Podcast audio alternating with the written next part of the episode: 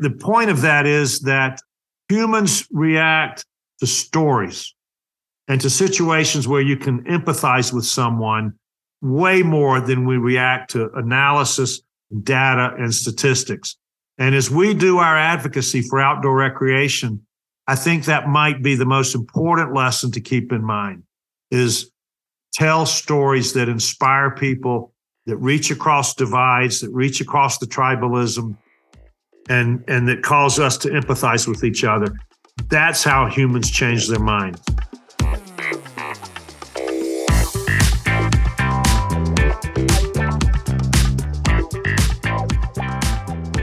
Welcome to Trail Effect. I am your host, Josh Blum. Trail Effect is a show that dives into the stories behind trails, the communities that embrace trails, and the people who rely on trails as a way of life. The goal of this show is to turn the stories you will hear from our guests into useful knowledge that can be applied to your community while providing some entertaining and inspirational content. Guests on Trail Effect include trail builders, board members, community leaders, volunteers, and regular people who really enjoy trails. Episode 131 features Luther Propst, Luther was a keynote speaker at the 2023 International Trail Summit. Luther has been decades ahead of most in the way that he views the benefits that outdoor recreation and trails can bring to communities. Luther is a former IMBA board member and current board member of the Outdoor Alliance. And he was a founder of the Sonoran Institute, a Western states conservation nonprofit that has the mission to connect people and communities with the natural resources that nourish and sustain them. Luther provides insight like no other during this conversation. Cooley Creative is the title sponsor for this episode, they design and build custom websites as well as help companies with branding, photography, and e commerce. Cooley Creative was started in Wisconsin, but is now based out of Bend, Oregon. Jared from Cooley Creative is a friend of mine. We've traveled together on multiple mountain bike trips, and sometimes he sends it. For more information about Cooley Creative, head on over to www.dudejustsendit.com. Yes, that's right. www.dudejustsendit will get you to the Cooley Creative website, so check it out. A huge thank you goes out to the multiple people who have placed orders for Kettle Mountain apparel and Trail One components.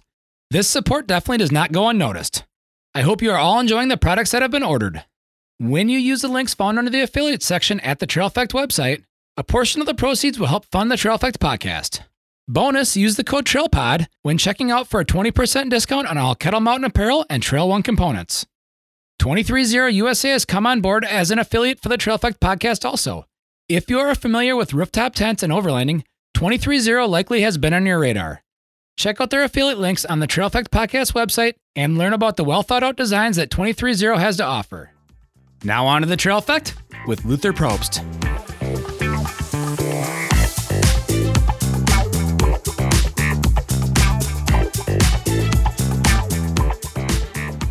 Here we are today on Trail Effect. I have Luther Propst. Luther is a natural resource lawyer and land use planner by training. He is the founder and former executive director of the Sonoran Institute, the author of multiple books, including Balancing Nature and Commerce in Gateway Communities. He's a former board member of IMBA. Anyone that has listened to this show for any period of time knows exactly who IMBA is. He's a current board member of the Outdoor Alliance, correct?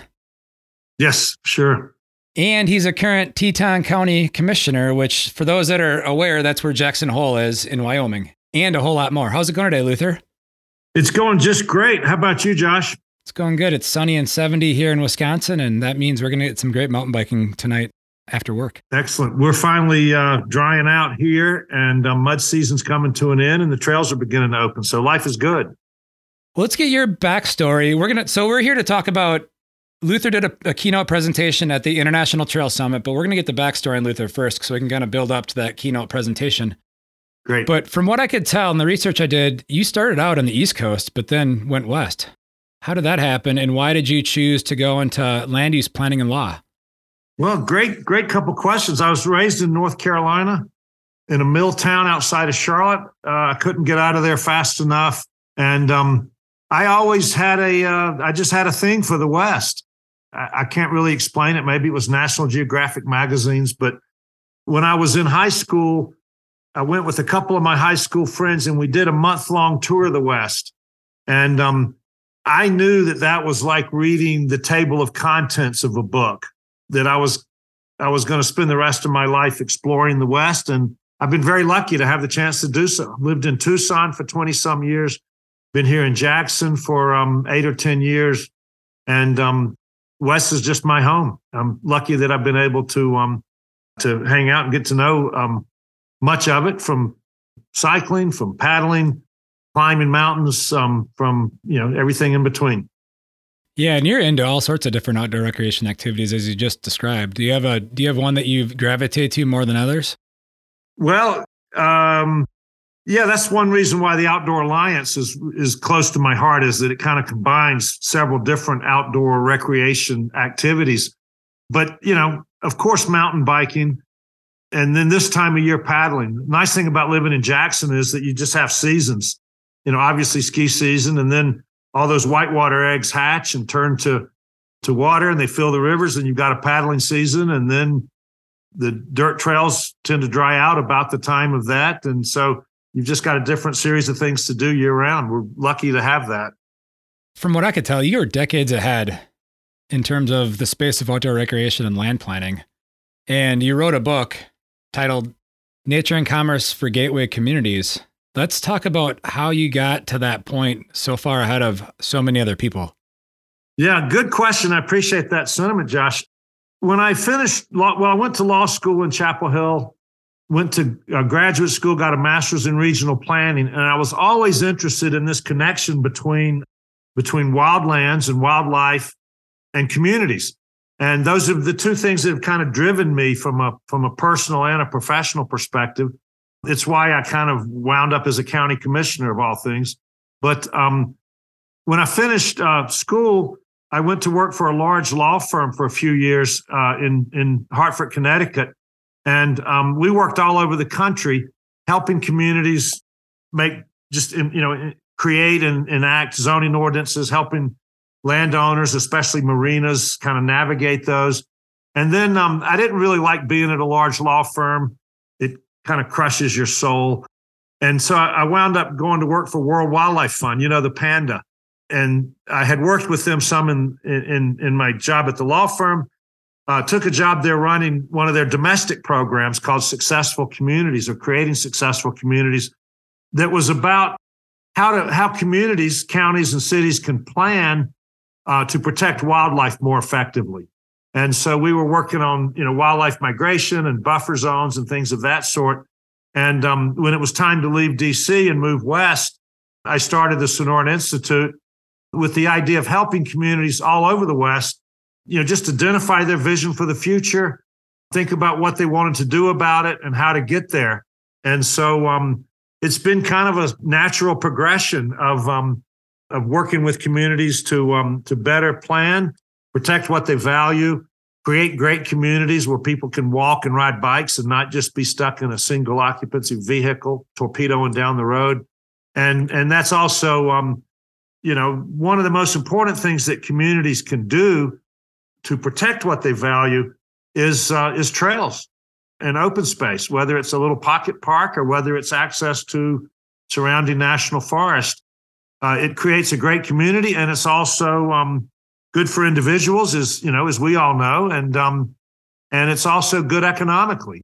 Increasingly, rural communities, especially in the West, but now all over the country, like in in your neighborhood of the Great Lakes states, are realizing that you build trails, all of a sudden a brew pub pops up, and then all of a sudden it's easier to attract nurses and doctors to your hospital and attract professionals to your firms and attract businesses and so forth.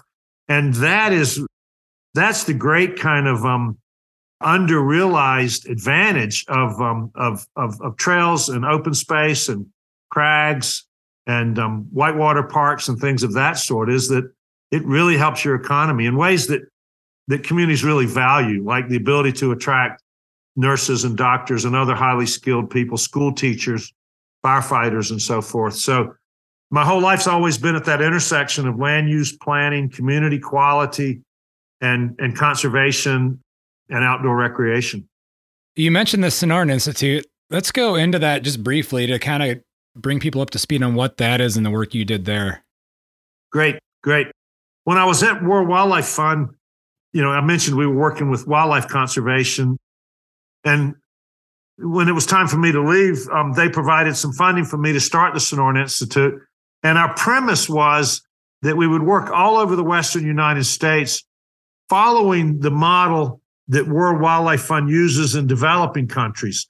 In developing countries, if communities and the nearby protected areas aren't in aren't simpatico with each other, it just doesn't work. If if you've got a community in um, in South in Southern Africa where the elephants come out of the park and destroy a garden, people go hungry and elephants are shot. And so that that um, synergy and that compatibility is just essential. In the United States, it's kind of in some ways, just some ways, more difficult because here the challenge is is is one from wealth, not poverty. And none of us get that excited about, you know, some poor baby boomer that wants to play golf next to a national park. It's just not quite the same. But those are the problems that we have is from is from, you know, the attraction of these wild areas for retirees, for remote workers, and and um, people with second, third, fourth, fifth homes here in Jackson, you know, fourth or fifth in too many cases.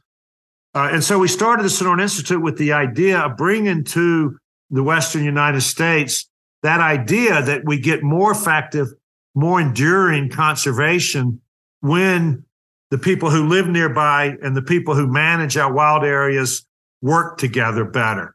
And so that's been a lot of what we do, working with the community. What's your vision for the future? How do public lands fit into that? How does water quality fit into that? How do rivers fit into that? Trails and so forth.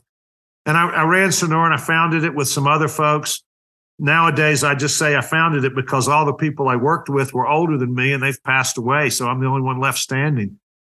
I did that for about 22 years was ready to move to a place that had more snow and left Tucson for Jackson and moved up here and um, somehow got uh, elected to the county commission. Yeah, that was, you know, we're going to get into that in a little bit, but yeah, Jackson's a, Jack, Jackson's definitely a very interesting community. Before we move on to that, through all of this, you're also a board member at IMBA, and and that's a former board member, but you just recently stepped off that board, but you're also a board member at the Outdoor Alliance. Let's talk about those two organizations quick and how they relate to everything we're going to talk about moving forward. Great. Two organizations that are really close to my heart for sure. Kind of a funny story when I, I joined the, IMBA, I'm sorry, the Outdoor Alliance board, which I joined first. Uh, at that time, I was doing some consulting as part of Sonoran mediating and, and helping people with strategic planning. And um, the Outdoor Alliance was just transitioning from kind of a coalition of several outdoor groups, in groups like American Whitewater and IMBA and um, the Mountaineers and, and several other groups. And um, so I did a strategic planning session for them for how they can kind of cohere and come together as an organization. And um, my friend Brady Robinson, at the end of it, we were having a beer together. And he said, What's our big problems? And I said, you know, Brady, your biggest problem is your board It's terrible. Your board is a bunch of people that work for other organizations and can't take the time to raise money for Outdoor Alliance. And his ad, and his response was, well, if you're so damn smart, why don't you join the board? And so um, that's not exactly how the conversation went, but it's close enough. And so I was delighted to join the board and got to know the folks at IMBA and join that board you know, not because of my prowess on a mountain bike, but because I was pretty familiar with the, the, the Bureau of Land Management, the Forest Service, the public land agencies, the, the laws that govern those lands. And so serving on both boards was great. I really like the IMBA board where you come, you have a board meeting, and then pretty strict rule that you spend a day riding. And what a great way to get to, you know, ride trails all over the country and and and and learn new places and um, do some great riding. And then we would always rally at a brew pub somewhere and have dinner. It was um, it was fun. Outdoor Alliance is fun too, but it's fun to have to you kind of know you're going to ride um, as part of the board meeting. Yeah, that's always that's always something I think sometimes we forget when we get into this line of work or get into the outdoor spaces. We we're into it because we're so passionate about it, but then we end up working so hard that we forget about why we got here, right? Josh, don't get me started on that, but you're exactly right. And, you know, the older I get, the more I value the times, you know, like at IMBA board meetings, because, you know, riding's great, but r- riding with friends is really great. And um, uh, now when I travel, I try my best to um, take some time off and get out. You know, like like you were saying earlier, I just spoke at the International Trail Summit in Reno. Um, played hooky one day and did a gravel ride down to Pyramid Lake, which was a great experience. And I, I never would have ridden that particular series of trails and dirt roads if it hadn't been in Reno for that conference. Yeah, when I went to Reno for that conference, I joked that I just changed jobs and actual careers. Uh, we won't go into that, but I was taking a vacation from my former career to go to that conference. And so I had to build it, which which was the Wisconsin DOT. So I laugh that I'm at a conference that Federal Highways is involved with, even and I'm there on vacation. but on my way home, I made sure that I set aside a handful of days to stop in Grand Junction and Fruita just to ride. Bingo. Yep. We've got to do that. Well, speaking of that conference, you know, you you kicked off the first day as a keynote speaker, and the title of your conf or the title of your your talk was Trails Community Development and Advocacy. You know, for those that got to witness that in person, it was clear that you have a really good knowledge of politics and, and outdoor recreation. And, and if I'm being honest, like I didn't know who you were before I saw that keynote. And within five minutes of you starting that keynote, it was like, I have to get this guy on the podcast because he hits like all the topics that I've been interested in terms of sitting sitting through city council meetings, county board meetings, all the meetings that you go through to get approvals and stuff that you have to deal with to get trails actually put on the ground. And so I thought it'd be super awesome to get you on this podcast to talk about that presentation. Great. And I really appreciate that. And and like you're alluding to, I don't know a thing about building trails. You know, the the conference is um, uh, America Trails and the International, I'm sorry, the uh, Professional Trail Building Association. And, you know, I was a little nervous about speaking to trail builders. I don't know a thing about building trails, but, you know, as, as everyone knows, to build a trail, you got to get the permission and you've got to get, you know, the official permission from the Forest Service or the BLM or the other agencies or state parks or or um, you know, increasingly we see county parks and um, and flood control lands and so forth. But so you've got to get the permission, and you also have to get, you know, what I sometimes call the social license. You know, the the community support for it, because quite often neighbors don't want trails. I've never seen anybody carrying a television on their shoulder while they're riding a mountain bike, but people seem to think that's what's going to happen. That they stole out of somebody's house in the neighborhood. You know, when I, if I'm going to steal a TV, I'm going to use the car, not the bicycle. But that's a digression, right? It's a perfect uh, digression, so, though, just to be clear, because I've heard the stories. yeah, it sometimes blows my mind, but it happens. right. Yep. So, um, so yeah, great, great opportunity to speak, and and and you know, the theme of my talk is really important, which is that we have to engage in the political process. Yeah you know, it's for me more important, more increasingly has been the local municipalities because I live in the Midwest. We don't have, right. I don't have, I mean, there is some national forests up in northern Wisconsin. I don't, where I live, it's basically state funded, county funded, or, you know, local city property. But it's, man, some of the stories you, you hear, uh, the fear tactics that you just kind of alluded to are, are kind of crazy sometimes. Like I've, one time I walked out of a meeting, I was wondering when I was going to see purple elephants walking down the road because like it was just the stuff that people are throwing out was obviously comical, but yeah, yeah. Sometimes it gets bizarre, but people get worked up. You know, that's why it's so important to have, you know, our our our trail clubs, mountain biking clubs. It's it's great when it's not just mountain biking. It's great when hikers, mountain bikers, and dare I say horseback, you know, uh, horse people, um, horseback riders are all able to cooperate on the trails advocacy because there's a lot of just natural barriers just to you know to have a place where there's a trailhead to have the lands to use especially like you say in the midwest where there's less public lands and then you know i'm impressed by a lot of places i've ridden but one and if you haven't been there you should go ride there is bentonville you know in northwest arkansas where quite often the trails are in just a little slice of um, land that that's owned by something like the local um, uh, local ditch agency or local flood control agency. You know, it doesn't take a lot to be able to put a trail in, especially when you have the um, the momentum to um, you know the political momentum to make that happen. And that's why it's so important that um, you know that we support IMBA and OA in DC, where they can secure the funding and make sure the federal agencies are on the right path, and also at the local and state level where you get state parks open. You know, it wasn't that long ago that you could barely ride in state parks. And now, you know, Curt Gowdy in Wyoming, Dead Horse Point in Utah, some state parks have some great riding. And then, um, you know, my goal, like IMBA's big emphasis now is more trails close to home, is that, you know, I just want more and more people to be able to ride out of their garage. And it doesn't have to be, you know, super scenic, just a, um, just a, you know, a, a track through the woods can do it. And again, that's where the local trail clubs are just so critical, whether it's a mountain biking specific club or, like I said, you know, a club that kind of brings all the trail users together. Because it it pains me to see when the trail users are fighting amongst each other. You know, yeah, we have differences, um, but we um, but you know, it's all about the trails. Yeah, for sure. You know, my first trip to Bentonville would have been in well, would have been during not because of, but during the international uh, the IMBA Trail Summit in 2016. Right. And you know, I rode the back 40 trail system on that trip for the first time. And to me, and I've told this story before, so this is other listeners of the show have probably heard me say this, but to me, when I crossed, it was probably the second or third road crossing with the rapid flashing beacons. When you're riding the back 40 through people's backyards, essentially, I was like, the dream is real. Cause this is something that I've always dreamed about for my own community where I live, where it's kind of transitional, rural, and urban, but there's larger tracts of land and a lot of space between houses on the outskirts, right?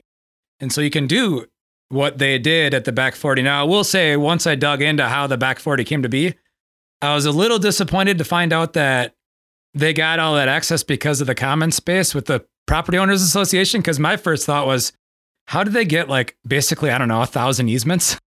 you yeah, know? Yeah you know there's always a story and it's uh, it's always a challenge but somehow you piece them together. Yeah. I will say like on that first ride i came across uh, it was a husband and a wife and a young child and the young child was on a strider bike. And i asked them because i was really interested in this then as well i said How, what do you think of this this trail? Like what do you think of this whole trail system? This is my first time out there. And they're like this is incredible you know a year ago we could not go out our back door and really use this woods because it was just woods. But now we can go out here with our son and actually get into the woods responsibly and not get covered in ticks or whatever else, right? Well, and Bentonville's a great story that explains, you know, that kind of is a good example of what I talked about in my talk in Reno. I feel like they developed that extraordinary trail system for two reasons. One is that two of the Walton family members, Tom and Stuart, are avid mountain bikers, and they're they're very strong riders. And so they had a personal interest. And then two, um, it goes back to that rural economic development. Walmart wanted more people who work for their suppliers to live in Bentonville. You know, certain suppliers over a certain size had to have a person there, and people would just fly in from Atlanta or Dallas, you know, on Monday morning and work until Friday and leave. And so they were like, well, how can we make this place more attractive? They created some great, uh, you know, great museum, some great downtown restaurants, and guess what? Trails, just like the the, the couple you were mentioning that um, that that come to Bentonville for work, and um, and then they decide they really love it, and that leads to economic diversification. Bentonville's unique that way, but it leads in all communities to um, to a more prosperous economy, being able to attract those highly skilled workers, those executives in companies that that sell to Walmart, and then you know, instead of leaving their family and their kids in Dallas, they bring them to Bentonville and um, schools, things to do outdoors in a great downtown. They've they've done it. Yeah, let's move west because one of the one of the key points you had during your presentation was was uh, declining resource extraction, which is probably a good thing. But how the outdoor how outdoor recreation can positively fill that void responsibly. Yes, well, and that's certainly a, a two edged sword, as you know. You know, one we've been told that the resource economy is declining. It's definitely consolidating. There's more communities that are left behind. You know, we're now on the edge. We're, we're about to see a big boom in that because of the new so-called clean energy minerals like lithium, you know, that we need for electric cars and e-bikes. And so, you know, more and more communities are are former mining towns, and it's clear that you know we we know so many examples um, where outdoor recreation fills the void. think how many ski towns, not Jackson, but certainly most ski towns in Colorado started as mining towns. And as a land use planner that can't seem to avoid that, I still wonder why is it that 19th century copper mining companies were better at creating towns than we are now since the end of World War II. You know, the, the Crested Buttes and the Durangos, all these towns that were based on mining, they have great downtowns. You know, you get out and walk or you ride your bike, and we can learn from that. But that's a digression for another day. Um, but COVID has really demonstrated how important, and you know, things are going to level off now that COVID's over. But as more people were were you know in a big city, you know they weren't socializing with others. So many decided to to bail and move not just to the Jackson holes, and you know they they certainly ran the price of housing up here, which is a real negative, but moved to all sorts of towns around the West, increasingly towns like Grand Junction and Fruita that aren't really at the top of that list, like Sedona and Moab and Jackson and Crested Butte. And it's kind of neat to see. I, I, was recently down in Del Norte, Colorado, in the San Luis Valley, a town that had kind of been completely disinvested for decades.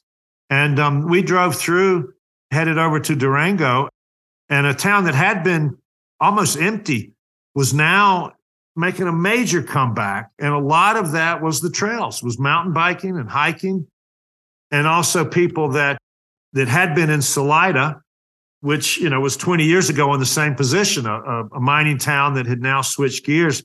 Um, but land, you know, the price of a house in Salida went up, and a lot of the locals looked around and said, "Let's go to Del Norte. Things are still reasonably priced there." And um, as they as they go, they um, I didn't ride any trails in Del Norte, but I could tell from the vibe that that was what was that that was a big part of the um, of the storyline. But so yeah, you've got the, the, the ski towns and the Sedonas, but you've also got the Salidas now that have become destinations of their own. And you know, frankly, a great place to live, a moderate sized town, and um, great riding is a big part of that. Riding, our our high, you know, and hiking, bird watching, and then there's a few places like Salida that have great mountain biking and a great river uh, story as well. And rivers are just wet trails. They are. They are. That's that's exactly it. Two of the communities you had in your presentation were Hamilton and Bozeman, Montana. Do you want to elaborate on that? Bozeman is um Bozeman's kind of got it all in some ways and suffering in in in many ways as well. Bozeman is um you know as everybody knows Montana State University, a major college town, uh, a ski town with big sky. I always try not to call it pigsty. People take offense at that um, at Big Sky, and then the locals hill up at Bridger. Bridger's a terrible place to ski. Don't go there no matter what if you're in the neighborhood. I'm being facetious there because Bridger's a, a jewel. But um, you know, Teton County, the the price in Jackson Hole, the price of houses just go up, up, up, and it's kind of crazy now. But that happens because, and we, and we don't have as much growth as a result because Teton County is 97% public land. We're hemmed in, we're surrounded by the public lands. That's a great thing, in my opinion. But it means that if you can't live here, it's a it's a harrowing commute from Idaho or from down Alpine South. You have to go over the Teton Pass, which in the winter is, is scary, and or you have to come up the canyon, which is also avalanche prone. Bozeman, on the other hand, is in Gallatin County, Gallatin County is 50% public land, and around Bozeman is just square mile after square mile of flat agricultural land that is very easy to serve with water and sewer and put houses up. And so Bozeman's just booming, and it's booming for, for a variety of reasons, but it's got good air service because it's proximity to Yellowstone, so it's easy to visit. It's got a, a university, as we talked about, so that attracts both the university personnel, but it also creates that community that's only university towns have. And I think probably most importantly, it's got that um, complete suite of outdoor activities skiing, downhill skiing, backcountry skiing, cross country skiing, mountain biking, road biking, paddling, fishing, the whole thing. And so it's just booming in a way that leaves many newcomers very happy. You know, Bozeman beats the hell out of Dallas, um, but that leaves many people who have been there and seen the changes, you know, somewhat embittered at the um, at just the pace of growth and the pace of change. And old Bozeman has a lot of character. New Bozeman, I, I don't have to go out on a limb to say not much character. You know, pretty much just uh, you know chain restaurants. It's like the old Flintstones, you know, where he's driving the car and it's just the same three buildings over and over again. Kind of what, you know, the outskirts of Bozeman look like. And then you've got towns that, and Hamilton's a good example. Plenty of other places could be an example, but you've got towns that kind of have the same amenities, the same recreation opportunities, but just haven't capitalized on those. And I look at a great example. I didn't use it in Reno, but you know, 30 years ago, Grand Junction, Colorado, there on the west slope, and um, Rock Springs, Wyoming, were pretty similar. You know, they were both resource extraction communities.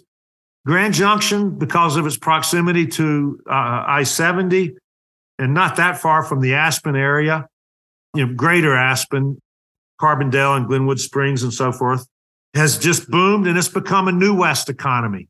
And as you know, great trails around there and great road riding and great um, river rivers and hiking and mountaineering and everything, or not mountaineering as much as rock climbing. On the other hand, Rock Springs has a lot of the same attractions as Grand Junction, but they haven't chosen to capitalize on it. We drive through Rock Springs going down to Gates of Lodore, and the country south of Rock Springs just begs somebody to put in trails for mountain biking uh, and it's got a it's got a great downtown architecturally, but it just hasn't seen fit to capitalize on those assets. And um, you know, just a, a difference in how the ability to convert from a resource extraction economy to kind of a diverse modern economy based upon services depends both upon your amenities, but probably more important is the vision of someone in the community to make it happen. And in so many of these communities, usually it's outside of government, but it's somebody who has a vision that we can be. Um, you know, Fruita is a good example. I can't remember the name, but just a couple of folks just started putting in trails, and one thing leads to another. Moab's a great example. When the coal mines left, Rim Cyclery, you know, a couple of former miners opened a bike shop, and you know the mountain the the the mountain bikers and the motorized people, you know, kind of learn to coexist. I don't want to sugarcoat that. There's been issues for sure. And um, you know, when I'm riding there, I'm a rider. I'm not into the other to the motorized stuff, but there's room for both. There has to be. And so quite often what's overlooked is that kind of human aspect of a community making that transition. Just for perspective, I, I'm not familiar with Rock Springs. What's the roughly what's the size of Rock Springs or community that you're talking to? I'm I am familiar with Grand Junction, obviously, because we talked about that. Oh, earlier. I'd have to look that up, but uh, if I had to guess, I'd say twenty thousand or so. Sounds good. That's kind of what I was thinking when you were talking about it. That it's big enough right. to have you know some some bigger. I'm going to say chain store is probably a bad example, but have amenities that you need in a community. Right, and it's right along the interstate, so it's easy access.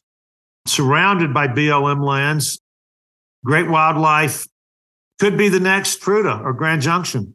Just requires somebody with that vision to make it happen. And maybe they don't want to be that, and that's that's their choice, not mine and yours for sure. Yeah, and when I was in Grand Junction, I was fortunate to stay with with a couple of locals there that were I don't know three quarters of a mile away from the Lunch Loops trailhead. You know, so just perfect garages or trailhead scenario for me to stay at. And I'd asked the guy that I was staying with, I said, "Hey, like, what are your thoughts on Grand Junction? Because he moved there. So he, just to put this into context, he lived in Steamboat for a bunch of years, lived yeah. up in the Whistler area for a bunch of years, and lived in, we're going to say Salt Lake slash Park City area. And he, he thought Grand Junction was still kind of hasn't totally been found yet and was thankful for that in terms of like housing prices and whatnot. Totally. No, that's for sure. And, you know, a lot of that is that um, is is Grand Junction's not a ski town, and the the ski a good ski resort just warps the housing economy of communities, and that's the flip side. Is that um, you know I frequently talk about how trails and outdoor recreation can provide economic prosperity.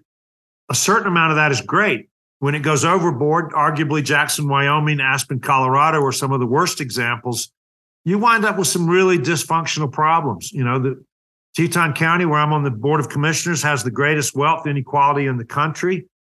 You know, as they say, people tend to have either three houses or three jobs. And, you know, increasingly we have big houses that sit empty. That's another way to crush your soul. And people, you know, whether it's the ski patrol or the or the ski lift operators or the school teachers or the nurses that have almost impossible to live here. And that's why more young people are living over in, in Victor and Driggs, Idaho, which has its own amenities as well. Fantastic community in terms of skiing and mountain biking and hiking and horseback and so forth. Yeah, it was funny. You just jogged my brain when I was in I was in Park City last year for a summit and a buddy of mine, I texted a buddy of mine letting him know that I was there and he's like, Yeah, you won't really find any homeless people there. And I responded, Yeah, I go, Yeah, but you'll find a lot of people as homes. Yeah, right. A lot of peopleless homes, exactly. Right. Yeah, that's that that creates its own set of challenges. And you know, in a place like Jackson is tough because on the one hand, we are working to create more opportunities for the workforce to have housing. On the other hand, the lure of growth, of just market growth, of of um of 10,000 square foot empty homes, of of luxurious uh, short-term rentals or apartments probably more than offsets the benefit that we're providing by investing in housing for the workforce, just because we wind up with more housing for the workforce, but then more jobs. Because believe it or not, empty homes create a lot of jobs as well. But now we're off on another tangent, right? Yeah, well, actually, I wouldn't mind staying on this tangent just for just a little bit because I know sure. we're going to go into the tangent of you being a county commissioner there for Teton County. And Great. from what I could tell, one of your initiatives is to help figure out a way to create more housing for for staff, and not that high income housing, but the housing that people need to live in to serve people. Yeah, yeah. There's um, there's there's kind of three issues that just dominate everything in Jackson. The first is housing for the workforce. You know, not just I mean, it's critical to have housing for you know for the county employees, for example, deputy sheriffs, firefighters, for the hospital employees, for school teachers, um, for bus drivers. But it's also critical to have houses for the people that are just part of the community that that um, that that run the ski resort in the in the winter, that plow the roads, that serve coffee in the coffee shops and so forth. And so that balance is critical. Housing, and then the second issue is just growth. And in my campaign, the big issue was one side, which I don't subscribe to, takes the position that if we would just build more market housing, it would solve the problem. Well, the fact is, if we build more market housing, we mostly get wealthy retirees, second and third homeowners, and highly compensated remote workers. You know, that person who's an architect or a, uh, or a day trader or a tech investor or whatever who could live anywhere. And so building market houses just digs our hole deeper. And we know that, but there's also a lot of money to be made in market housing. So there's a lot of interest in promoting that. And then the third issue is the social services. We're the wealthiest county in the country per capita, but that skews towards the 20 or 30 billionaires who live in the community. And I mean that seriously. And, and those people who are um, here trying to scrape together a living run into huge challenges with social services, with mental health. And it's exacerbated.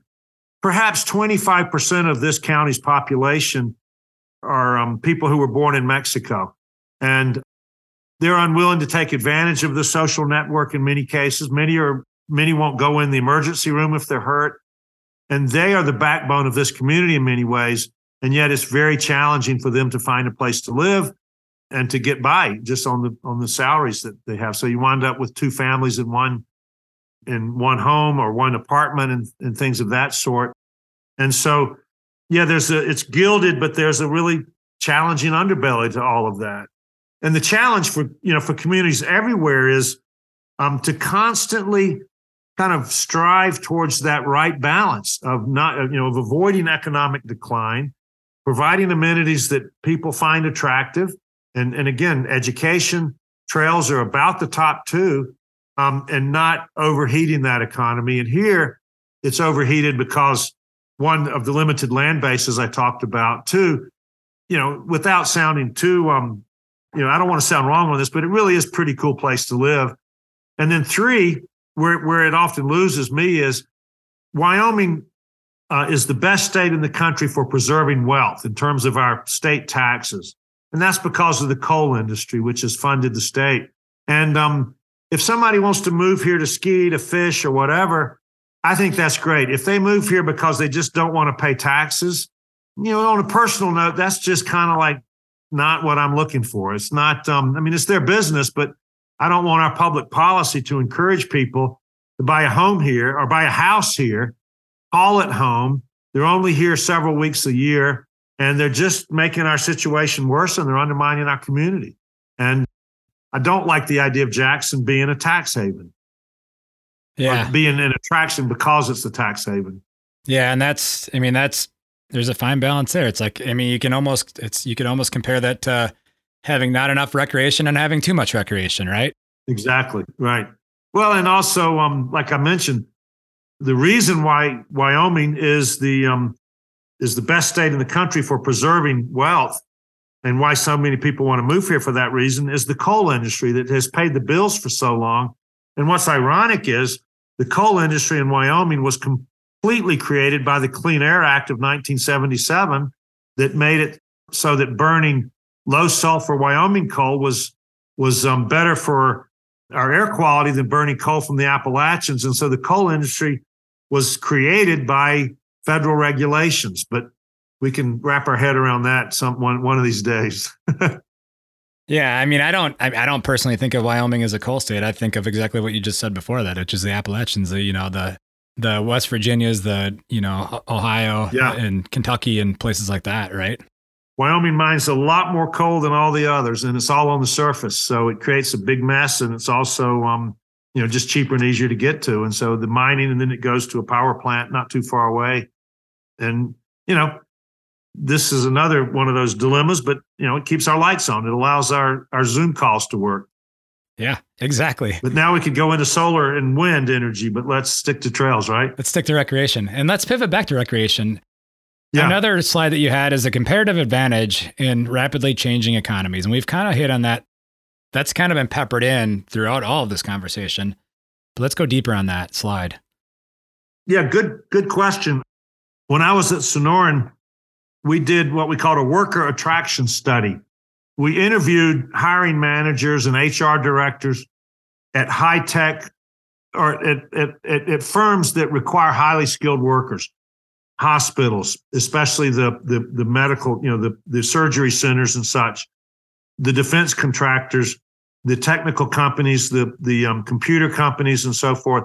We interviewed those leaders and we asked them, what, what is it your workers are looking for? And and first, they're highly trained engineers and healthcare workers and so forth.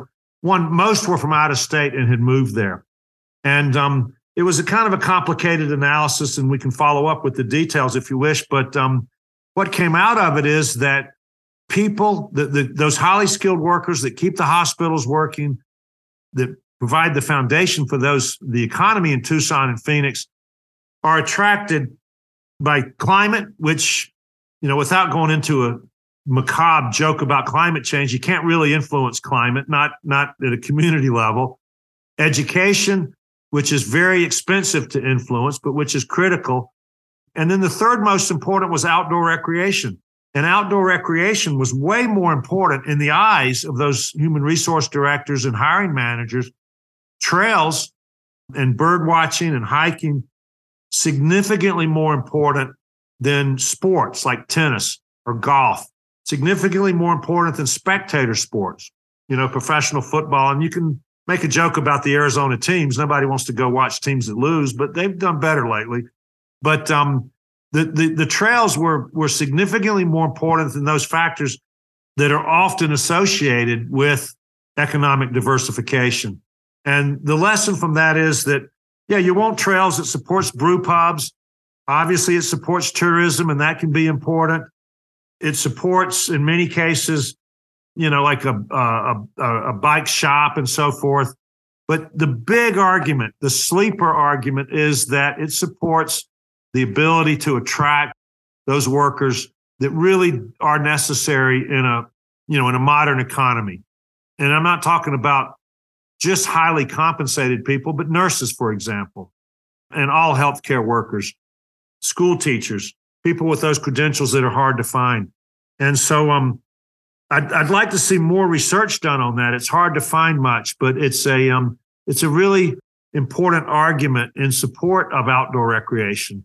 And anecdotally we all know that. You know we've we've all known people that move to a place because they're you know an engineering nerd and they love mountain biking or or paddling the surf wave in Grand Junction or or I'm sorry in um, the surf wave in um, Glenwood Springs, and that's that's the economy of the future. Don't have to like everything about it, but it's a fact. Yeah, and another point that you had, which you're going to weave this into in the infrastructure side of things, but was is persu- uh, persuading new allies to support trails. And where I'm going with this may not have been what you intended in the in the presentation, but I know you can speak on it. Which is sure. a lot of times, at least in my community or people I've spoken with, they talk about marketing like what we currently have for trails or what we have for out. We'll just say outdoor recreation, right? But what they fail to to hit on, and I've seen exactly one Chamber of Commerce that actually gets this, and that is actually supporting access in the building of trail and outdoor recreation infrastructure versus just marketing it. And that was it. That was the Chamber of Commerce in Wausau, Wisconsin, which rallied to get a plan put forth in a state park. You know, so many times you hear about this is what we have. How about we hear about how can we make what we have better or even get what other people have in terms of access and amenities? for infrastru- uh, outdoor recreation infrastructure. Boy, Josh, you've nailed it. I mean, that's a that's you're you're right on target. And um, you know, a couple thoughts. One is quite often chambers have you know chambers uh, the chamber of commerce in many communities is like a lot of organizations it's kind of a loose affiliation of warring clans you know you've got the tourism based people then you've got the construction based people and they kind of barely get along but they're all under this umbrella of the chamber. And, um, you know, my experience with that is my short advice, and I'd be delighted to follow up on this, but my short advice is your outdoor recreation coalition, whatever it is, they, you know, it's different in every community, but that coalition has to go to the chamber or go to the faction in the chamber that supports them and kind of bring them along. Rarely are they going to do it on their own. But if you bring them along, they will often become a great ally and um, I think you're right. More communities need to realize that marketing's great. You need to do that, but you also need to um, make sure that you're enhancing and providing stewardship for what you're marketing. And we often don't do that. And that takes us right back into, you know, my day-to-day job now, which is which is land use planning. You know, building some ugly, soulless structure of whatever sort, you know, strip mall or or or whatever only degrades your ability to attract both the workers that make your economy work and and visitors and second homeowners and so forth. So um you know there's an argument for making sure that as we plan and develop that we're doing it in a way that uh, that creates a great community instead of that just kind of pulls the life out of the community and you know the chambers are um, more you know some more are coming around but it's really hard for a chamber of commerce to get the consensus from its board that with tourism we might want to focus on quality instead of quantity that it's you know that it's better to have somebody stay three or four nights instead of one night and other factors like that. And that's again where um you know there's there's this whole kind of history and tradition in mountain biking particularly but also all outdoor sports you know that we're dirt bags you know you've all heard the story that you know, those folks come to town and they've got a $20 bill in their uh, in the pockets of their cut off jeans. And a week later, they they haven't changed either one of them. And that's just not true. People, uh, you know, skiers, mountain bikers, hikers, bird watchers spend money, you know, increasingly, um, you know, come to do stuff during the day and then they want to go out to eat and stay in a hotel room. And so um, it, it is an important economic aspect, economic element. We're kind of having that battle here locally with the um, Travel and Tourism Board, the organization that that that spends the money from a special lodging tax. In the past, they really focused on just promotion, promote, promote, promote, and it, it you know more people kind of concluded that the place was too crowded. Even many of the people in the chamber, many hotel owners were like, you know, the Four Seasons up at the mountain resort can't sell rooms if it's a two-hour drive in traffic to get from the airport to the hotel because of congestion. And so they're now beginning to, um, the Travel and Tourism Board that allocates these lodging tax funds are now working to balance the promotion with stewardship. They just made a million dollar grant to the uh, Friends of the Bridger Teton National Forest to have an outreach program for people who come and camp on the forest. You know, just have an ambassador that talks to them about, you know, put your fire out, don't leave your toilet paper and your and your number two mess you know on you know in the campsite those kind of things. And um it's a great investment in the long term. And i do wish that more chambers and more destination management councils you know the people that manage tourism would think about how to balance that promotion with enhancing the resource building trails grooming cross country ski tracks in the northlands those kind of things uh, I think great investment. Yeah, you just kind of went down the maintenance path with grooming, and that's something that definitely is a reoccurring theme that needs to continue to happen within within the activity. I don't really want to go down that rabbit hole too far with this, but you also reminded yeah. me of uh, I don't I don't have the numbers straight on this, but the city of Duluth at one point took a fraction of a percent or a fraction of that room tax that you were just talking about to put towards trail development and trail building you know, to to build the Duluth Traverse, and that that is an example of a town that was kind of, you know, there's a people that know Duluth or have been around long enough know that there's a billboard that said, "The last one out, don't forget to shut the lights off," because so many people were leaving that community years yeah. ago.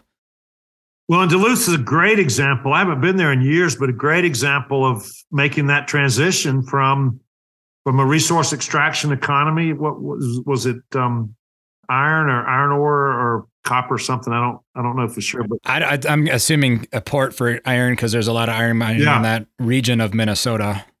And now it's become a great destination, and and, and it's got kind of the whole you know the whole thing, including um, you know kind of ice climbing parks and everything you can ask for for, for year round recreation. Yeah. Before we wrap up this part of the presentation, you had a quote or a statement that says, "Act with humility and restraint. You want to go deeper on that? Well, I appreciate that. That's a great a great discussion. And I, I went into this in in my talk in Reno, and it's really important to me that we have to acknowledge that even something that many of us really value, building trails, um, using the outdoors, uh, you know, climbing on a crag, that both for for tactical reasons, you know, to to to build more support, more broader support, and because it's the right thing to do, that we have to recognize that there are restraints, there are constraints, there are limits. And we've we've done that. You know, you, you go to a, a hotel and if it's got the sign up that says no vacancy, or you can just say no, it's pretty clear. You just you there's not room for you. That doesn't mean anything other than it's full.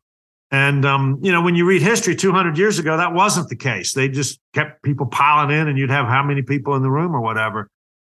And we do that with theaters. And um, the outdoor community has long accepted those kind of limits with river trips.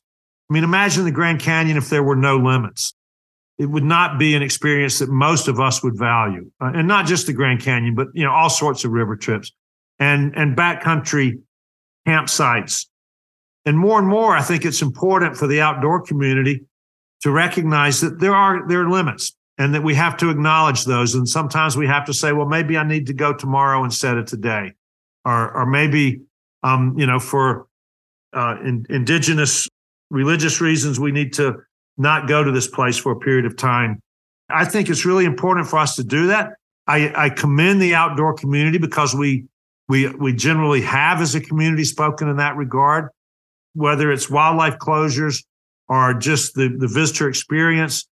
And the other thing, and we all see this on trails, just treat each other well. You know, we've had some big fights over e-bikes here, and boy, we'll do another day on that one. But You know, I've got a friend who's 83 and and he's out on an e-bike and he's going no faster than anybody else um, with the e-assist, but he he's uh, it, it extends his ability to get out. And um, you know I think that that's a good thing. And I think it's something that all of us for accept that you know if we're lucky one of us or one of we're all gonna if we're lucky we're all gonna be 83 one day. And if I'm out crushing it on an e-bike on a mountain bike trail an e uh, e mountain bike I hope you'll wave at me and say something nice instead of acting like I don't belong. We all have to recognize good trail behavior, say hi to each other, and recognize that one day we might be a hiker, another day a mountain biker, but we're all in this together. Yeah, for sure. That's that's super important. And to the point of the e-bike, you know, it was a couple weeks ago I did a ride with a, a doctor that just retired here where I live, and he's he's I think he's 70. And he was on a, a light powered e assist road bike. And you wouldn't know that he was on that light powered e assist road bike unless you could spot that he was on it because he didn't ride like he, you know, he was, he was able just to just integrate with the group, just like everyone Yeah. else. Yep. Obviously, he was super happy to be able to do that, and everyone else was happy to have, you know, him along. Right. Yep. And that goes across the different sectors. And um, and we've all just got to get along and recognize those um recognize those limits. And the answer is build more trails. Within within reason, right? With hum- Within with reason. humility and Yep, restraint. Yep. build them in the right place. With this, I have usually have a couple questions that I ask everybody or almost everybody. For sure, one of them the, peop the people that I know have a good answer for it. But one of the questions is, you've done a lot of things, and doing a lot of things definitely does not come with I'm going to say without failure or without learning and missteps. Is there a famous failure that doesn't necessarily? When I say that, it doesn't have to like be in like the front news of the newspaper, but something in your mind that was like a key moment of like an aha moment that you learned from that you can share with the listeners. we we so often go into meetings with our mind already made up and um so often that's tribal it's like you know my side versus your side and um as mountain bikers and as and as all outdoor recreation enthusiasts it's increasingly important for us to kind of learn to to really listen and and i was asked when did you ever change your mind during a county commission meeting Yeah, that was a good And- one. it, it, well, it, it was a good question because it's not data, it's not it's not analysis, it's that human connection. And the the time that that became really clear to me was um, when a, uh, a woman with a young baby uh, has the baby with her and starts talking about what matters to her and to her child and to the intergenerational aspect of things. And um, the point of that is that humans react to stories and to situations where you can empathize with someone way more than we react to analysis, data, and statistics. And as we do our advocacy for outdoor recreation, I think that might be the most important lesson to keep in mind is tell stories that inspire people, that reach across divides, that reach across the tribalism, and and that cause us to empathize with each other. That's how humans change their minds, not from more statistics, even economic data. It's all about how we interact with each other, and those stories is the stories are the, the common denominator. Yeah, and that was a that was actually a critical part that we didn't hit on earlier that I really wanted to hit on, and Right. and so that was that's perfect. With that, I always ask this to everybody, at least every mountain biker that I've had on the show. What do you what do you personally look, personally look for in a trail community? What do I look for in a trail community? Personally, not you know just like Yep. if you're going to travel or say you had to move for whatever reason, like Yeah. what are the things you're looking for? You know, for me, it's um, it's uh, I'm a jack of all trades in terms of my outdoor sports, and so it's the ability to see how the seasons change and your activities change. I, uh, you know, I, I typically count the days between my last fat bike ride up Cache Creek, you know, on snow, to my first day of riding a mountain bike, or, you know, a real mountain bike on dirt, and um, so I, the the seasonality, the changes are important. That and a good local brew and a good brew pub. Those are the those are the key aspects right there. Do you have any uh, closing comments or words of wisdom you want to leave us with, or people you want to thank? Obviously, I think your list of people you want to thank could probably go on for about three days. well, I really appreciate the. Um, I encourage everybody to go to the International Trail Summit next year. I think it's in Wisconsin. Is that what I read? 2025. It's coming to Madison, Wisconsin. So yeah, they're going to do it every year. Put it on your calendar. Great event, very inspiring. For me, it was the um, first big conference I had been to since COVID. And it was just great to be in a room full of people of like mind and people that are doing great work, you know, to create a outdoor recreation culture for this country and for communities in this country. So yeah, I encourage everybody to to, to keep that in mind. I'm if I'm not mistaken, you actually like stuck around for the whole conference, correct? Like you didn't just yeah, you didn't just come to, into um, your speech and fly out. You actually like took it in. Yeah, yeah, no, I'm into that stuff. And um and like I said, I played hooky one day and did a nice gravel ride. But yeah, um, uh, uh, it was good good to be there. Well, Luther, I really appreciate you taking time out of your day and everything that you have going on there in uh, Teton County, Jackson Hole, Wyoming. This has been incredible, and I think a lot of people gained some value from this show. And so, thank you very much. Josh, thank you for having me. Thanks for doing the program. Thank you for listening. If you like what you've heard, please take the time to share these shows with others. Sharing these shows will help create awareness of both the guests who have taken the time to be on the show and the podcast series itself. Also, if you're new to the Trail Effect podcast, check out our ever expanding library of episodes. If you listen to Trail Effect on Apple Podcast or Spotify, please don't forget to leave a rating and review, as this is one of the best ways to show your support for the Trail Effect podcast. Also, don't forget to check out Cooley Creative at www.dudejustsendit.com. For additional ways to help support the Trail Effect podcast, check out the affiliate links tab on the Trail Effect website, where you'll find links to Kettle Mountain Apparel, Worldwide Cyclery, Trail One Components, and now 230 USA. By using the affiliate links found at www.traileffectpodcast.com, a small commission will come back to the podcast, which helps keep this thing going. This podcast has been edited and produced by Evolution Trail Services. Thank you again for listening.